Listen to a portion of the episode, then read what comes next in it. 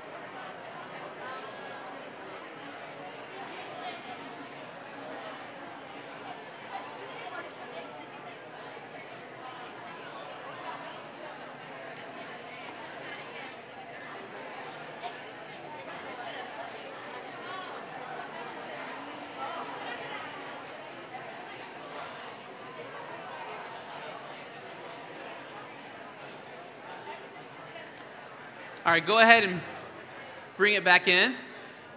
Um, you know, by now, as you probably are fully aware, that there are no shortages of people who claim to have an answer to this question. Um, as a matter of fact, political leaders, political candidates will build their entire uh, campaign on a slogan that, that promises a better future for the society, the world we live in. Uh, if you um, remember back in 2008, Barack Obama uh, built his campaign on the slogan about change, right? That he was going to bring change to the world, change we can believe in, change we can get behind. Uh, and then, of course, um, if you forgot about that, we certainly have not yet forgot about Donald Trump's campaign in 2016 uh, with the, the, the catchy slogan to make America great again, right? There's this vision that he has of, I'm going to bring this country to greatness. Um, and of course, you know, nowadays in our society, people have a lot of cynicism uh, about political leaders, about politics. It's, but we turn to all kinds of other sources for hope in this world. We, we look for answers in quality education, greater technological innovations. We look to better health care, stable economies, and even things like social justice. But isn't it true that none of these solutions, as helpful as they may be, has actually ever solved our fundamental problem? Right? I mean, we've been trying to fix the world's problems for millennia, and yet here we are, thousands of years later, later still in this mess.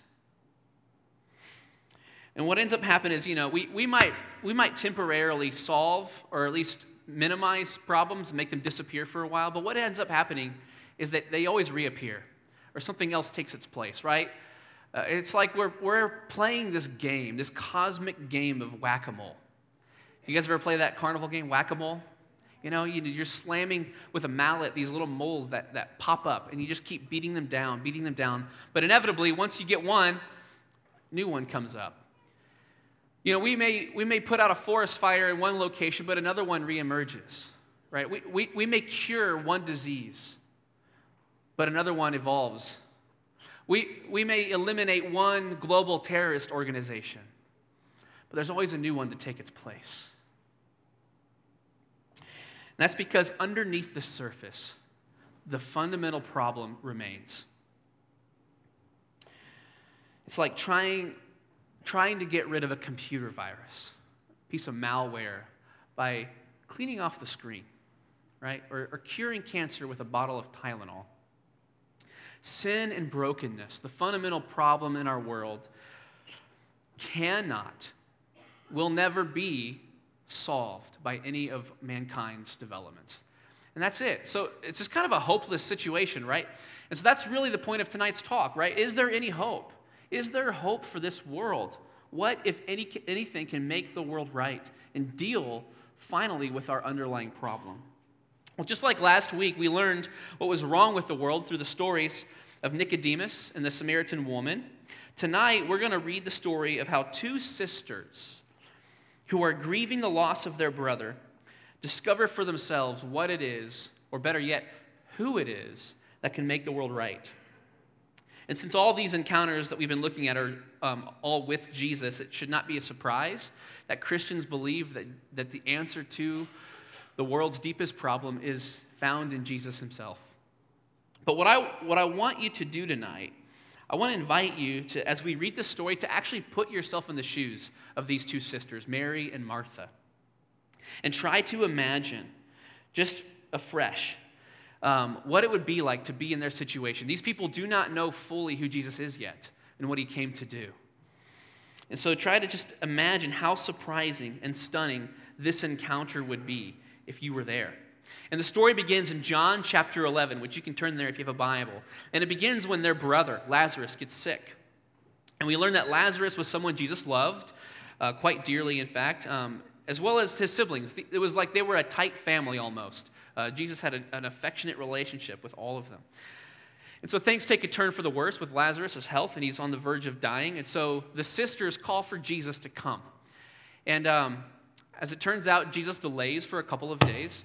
And um, when he finally makes his way to Bethany, where they are, uh, by the time he arrives, he finds out that Lazarus has already died. And so, and they placed him in the tomb. But what happens next in the story this is not only one of the most famous events in all of human history, but this reveals who Jesus Christ really is and what he came to do on this earth. The story picks up in verse 17. On his arrival, Jesus found that Lazarus had already been in the tomb for four days. Now, Bethany was less than two miles from Jerusalem, and many Jews had come to Martha and Mary to comfort them in the loss of their brother. When Martha heard that Jesus was coming, she went out to meet him. But Mary stayed at home. Lord, Martha said to Jesus, if you had been here, my brother would not have died. But I know that even now God will give you whatever you ask. Jesus said to her, Your brother will rise again. Martha answered, I know he will rise again in the resurrection at the last day. Jesus said to her, I am the resurrection and the life. The one who believes in me will live even though they die, and whoever lives by believing in me will never die. Do you believe this? Yes, Lord, she replied. I believe that you are the Messiah, the Son of God, who is to come into the world. After she said this, she went back and called her sister Mary aside. The teacher is here, she said, and is asking for you. When Mary heard this, she got up quickly and went to him. Now, Jesus had not yet entered the village, but was still at the place where Martha had met him. When the Jews who had been with Mary in the house, comforting her, noticed how quickly she got up and went out, they followed her, supposing she was going to the tomb to mourn. When, Jesus, when Mary reached the place where Jesus was and saw him, she fell at his feet and said, Lord, if you had been here, my brother would not have died. When Jesus saw her weeping, and the Jews who had come along with her also weeping, he was deeply moved in spirit and troubled. Where have you laid him? He asked. Come and see, Lord, they replied. Jesus wept. Then the Jews said, See how he loved him. But some of them said, Could not he who opened the eyes of the blind man have kept this man from dying? So there's a lot going on in this passage, but what I want to do is focus on Jesus' response to these two women and their question. First, notice that Martha, she approaches Jesus. She leaves and she says, Lord, if you had been here, my brother would not have died. And then shortly after that, Mary, her sister, says the exact same thing to Jesus. And shortly after, or in, in, word for word. And so what we have in this story is two sisters in the exact same situation who say the exact same words to Jesus. Yet, what's so interesting about this story is that Jesus treats them both very differently. And there's a reason for this. You see, Martha's approach to Jesus is one of frustration, disappointment. Notice that she actually leaves the house when she gets word that he's on his way in. And she's like on a mission to meet him. And when she finally gets to him, she speaks to Jesus, and it's like the subtext of her words. Her, mes- her message to Jesus is, is like this Jesus, you're too late. You should have gotten here sooner. It's all your fault. It's as if her heart is filled with despair and doubt. And Jesus' response to her is almost confrontational, right? It's like he, he says to her, Listen, I am the resurrection and the life.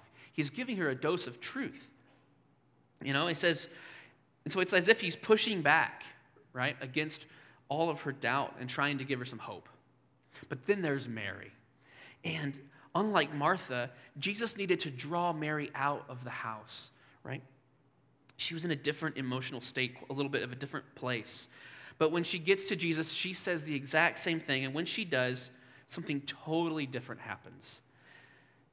Jesus doesn't argue with Mary. In fact, he's basically speechless. And instead of pushing against Mary's sadness, he enters into it. So much so that the shortest verse in all of the Bible says that Jesus wept. And as he's bursting into tears,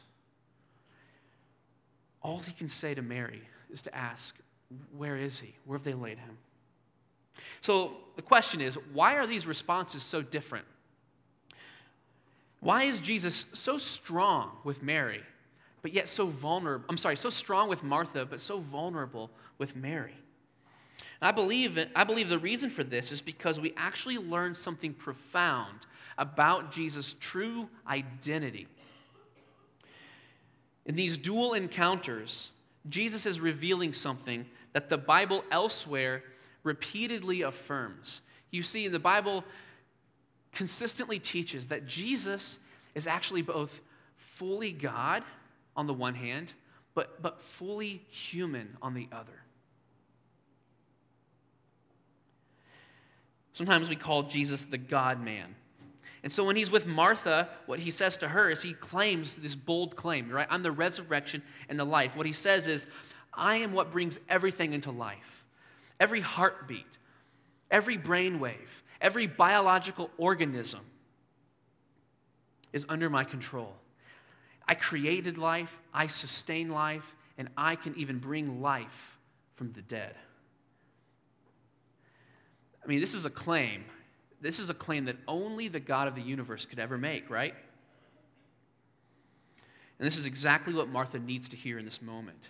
In her world of grief and anger and frustration, she needs to be confronted with the bold truth that Jesus is not a mere man, but he's actually the God of all life, and he can raise the dead. But yet, this is not the complete picture that we get of him because then there's Mary. With Mary, Jesus gives us a different picture. Jesus does not offer Mary these bold claims to deity, he does not offer this theology. What he gives Mary is his tears. He breaks down, sobbing under the weight of her grief. Why? Why would he do that? Why, if Jesus is so strong, if he's God, why does he weep? And the reason he weeps is be- and the reason he shares in our grief is because Jesus is fully human. When he walked the earth, Jesus actually experienced the full spectrum of human emotion that we all experience because Jesus is one of us. He is a full human being in every sense of the word. And this is something that we need to understand.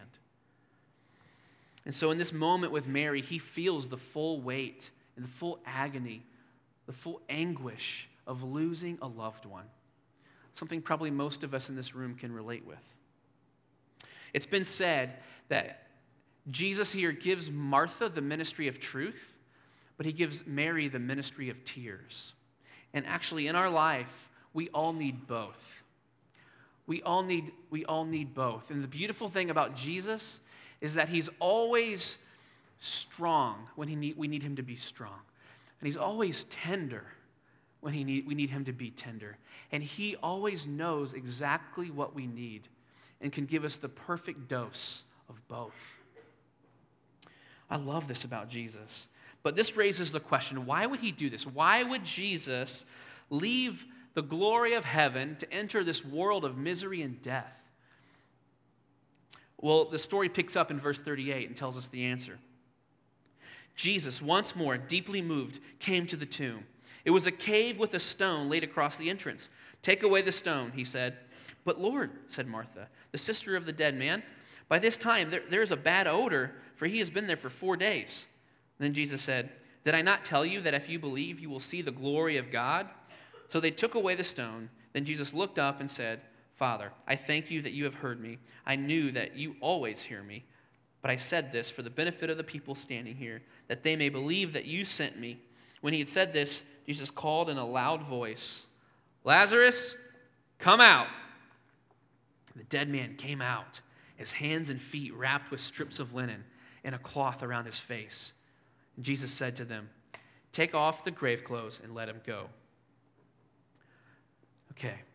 What's so interesting about this passage is it says Jesus was deeply moved. But actually, in the original languages, the language is far more strong, way more forceful. In fact, the, the word there is sometimes used in the ancient Greek literature to refer to the a horse's snorting. And what people have said is that actually this would be better translated as, as Jesus bellows with anger He's not just moved, he's outraged, he's incensed. Jesus is mad, he's furious. But, but why? I mean, think Uh, who could he be mad at? There's no indication in this story that he's angry with the sisters or the family. So, what is it? Well, in his famous poem, the late Dylan Thomas wrote these words. He said, Do not go gentle into that good night rage, rage against the dying of the light. You see, Jesus is raging against death. You see, Jesus is not one of the Stoic philosophers of his day that resigns himself to the world as it is. He doesn't say we should just all embrace death as a normal part of life. No, death is not a part of God's design for his creation. Death is an unwelcome intruder. Death is a result of our sin and rebellion against God. And Jesus stands squarely at the tomb, looking our greatest enemy face to face, and he's mad. But then he does what nobody expects the unexpected. He calls out to Lazarus. He says, Lazarus, come out. Now, just for a moment, just think about the absurdity of this for a minute. You know, if you've been to a funeral, I was just at one last month, and I just think about how insensitive that would be. I mean, you're in a funeral and someone that you love is in a casket, and you have the audacity, someone has the audacity to call out and to say, Lazarus, come out. Not only would that be incredibly audacious, but how, how inappropriate, right? You're interrupting a, a funeral. You're making a scene. It's not about you. Yet this is what Jesus does. And then the most astonishing thing happens Lazarus walks out of the tomb, his dead corpse comes to life. So it's one thing to say, I am the resurrection and the life. It's another thing to prove it. And people are astonished. So let's go back to the original question. Why did he do it? Why did Jesus do this? Why did he need to become a man in the first place to fix the world's problems? I mean, after all, if Jesus, as we see here, can raise the dead with his voice, why did he need to go through all this trouble to walk the earth for 33 years? Why did he go through all of this pain when he could, couldn't he just wipe all of this evil out with the snap of a finger? You know, why, why does he go through all of this? And here's the surprising answer that we, ha- we have to remember that, that evil and sin and wickedness in this world is not merely an abstract concept. It's not this philosophical idea that we can just get rid of. Because remember, evil and sin exists in our very hearts. So if Jesus were just to wipe it off and destroy it, he would actually have to destroy you and I. We would be the object of God's wrath if he were to just give up on this planet and destroy it all. But, friends, God loves the world. He loves his creation. Because he loves this world, he sends Jesus on a rescue mission, not to destroy, but to redeem it. Author Tim Keller says it really well. He says, Jesus did not come with a sword in his hands, but with nails in his hands. He did not come to bring judgment, he came to bear judgment. Jesus knew that the only way to bring Lazarus out of the grave was to put himself into the grave. He knew the only way to interpret Lazarus' funeral, to interrupt Lazarus' funeral, was to summon his own. If he was going to save us from death, he was going to have to go to the cross and bear the judgment we deserve. The witnesses said about Jesus, See how he loved Lazarus, but really, we must behold how he loves us. He became mortal vulnerable, killable, all out of love for us. You see, when Jesus died on the cross 2,000 years ago, he was not just a victim of injustice by the religious establishment, but he was intentionally laying his life down as a sacrifice for a greater purpose. And that purpose was to actually bear the full weight of God's judgment on the world for our sin and rebellion. He was becoming a curse for us. So that the curse of this world, the curse that sort of immerse, is immersed throughout every part of creation, including our hearts, could be lifted and removed. In Galatians chapter 3, verse 13, Paul, the Apostle Paul puts it like this He says, Christ redeemed us from the curse of the law by becoming a curse for us. And what's more is that because Jesus' payment for sin was accepted by God, the grave could not hold him. And on the third day, Jesus actually rose from the dead. And then he's, he's also been not only raised from the dead, but he has ascended into heaven and he's at the Father's right hand. And he's gloriously victorious over all of our greatest enemies over Satan, over sin, over death itself. Jesus has triumphed through not only his death, but his resurrection. All these enemies have been defeated. And by his resurrection, Jesus has now ushered in a new era. This is really important. Jesus has ushered in the beginning of a new era where now light has dawned into this dark, broken world, where hope emerges in the midst of the despair. Human sin and rebellion can now be completely forgiven. Eternal life is freely offered in the name of Jesus. And the light of God's glory is dawning and spreading all throughout the earth. And what's crazy is that we learn that even the earth itself now has hope. The Apostle Paul says again in Romans chapter 8, one of my favorite passages in the Bible, he says, The creation waits with eager longing for the revealing of the sons of God. For the creation was subjected to futility, not willingly, but because of him who subjected it, in hope that the creation will be set free from its bondage to corruption and obtain the freedom of the glory of the children of God. So you see, all creation, everything now has hope because of Jesus. In the classic story, um, The Lord of the Rings, uh, J.R.R. Tolkien's character, Samwise Gamgee, says to Gandalf the Great, just after he wakes up from his rescue from Mount Doom, he utters one of the most famous and powerful lines of all English literature. You may remember this line. He says, Does this mean everything sad will come untrue? And this is really the question we've been asking tonight. Is there anything that can make the sadness of this world come untrue? In the final chapters of the Bible, Jesus gives an answer to Samwise Gamgee's question, and he gives a resounding yes.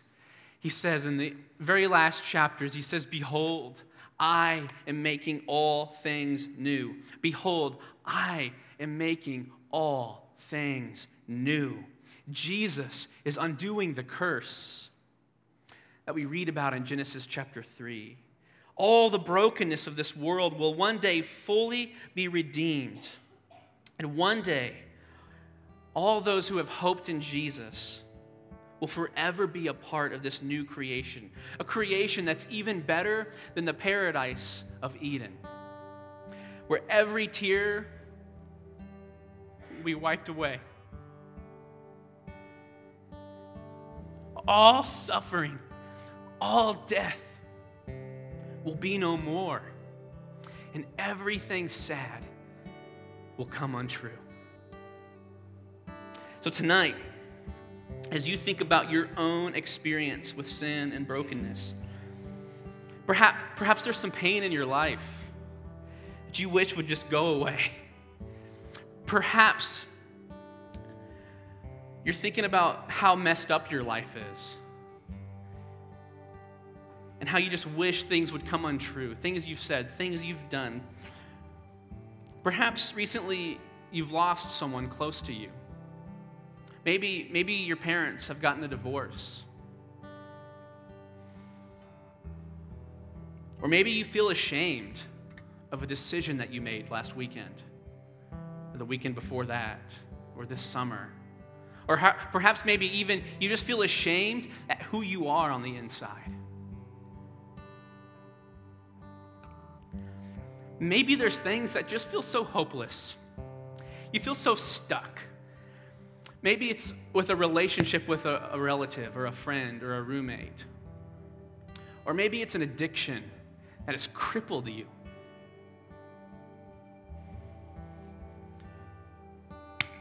what Mary and Martha, what Lazarus, what Jesus wanted to say to you tonight. The message of John 11 is that there is hope. There is hope for you. Jesus is making all things new. And because he's making all things new, you, you can step out of the darkness of shame and guilt, knowing that Jesus has borne your punishment. You can step out of the, the darkness of despair, knowing that Jesus is redeeming and has redeemed everything. And one day it will be fully redeemed. All that's been lost. And you can step into the arms of a Savior who knows exactly how to weep with those who are hurting, and He knows how to strengthen those who are doubting. Because Jesus is our only hope. So, what I'd like for you to do is um, to just engage with these questions on the screen and to, to find people next to you. Reflect on this a little bit. What, as you think about this story, there's Mary and Martha. Which of these sisters do you resonate with more? In other words, do you feel like you need a firm reminder that Jesus is God or a gentle reminder that he's human and can enter your pain? What areas of your life feel hopeless? How does this message give you hope? Do you believe Jesus is the answer? So take a few minutes. I'll pray.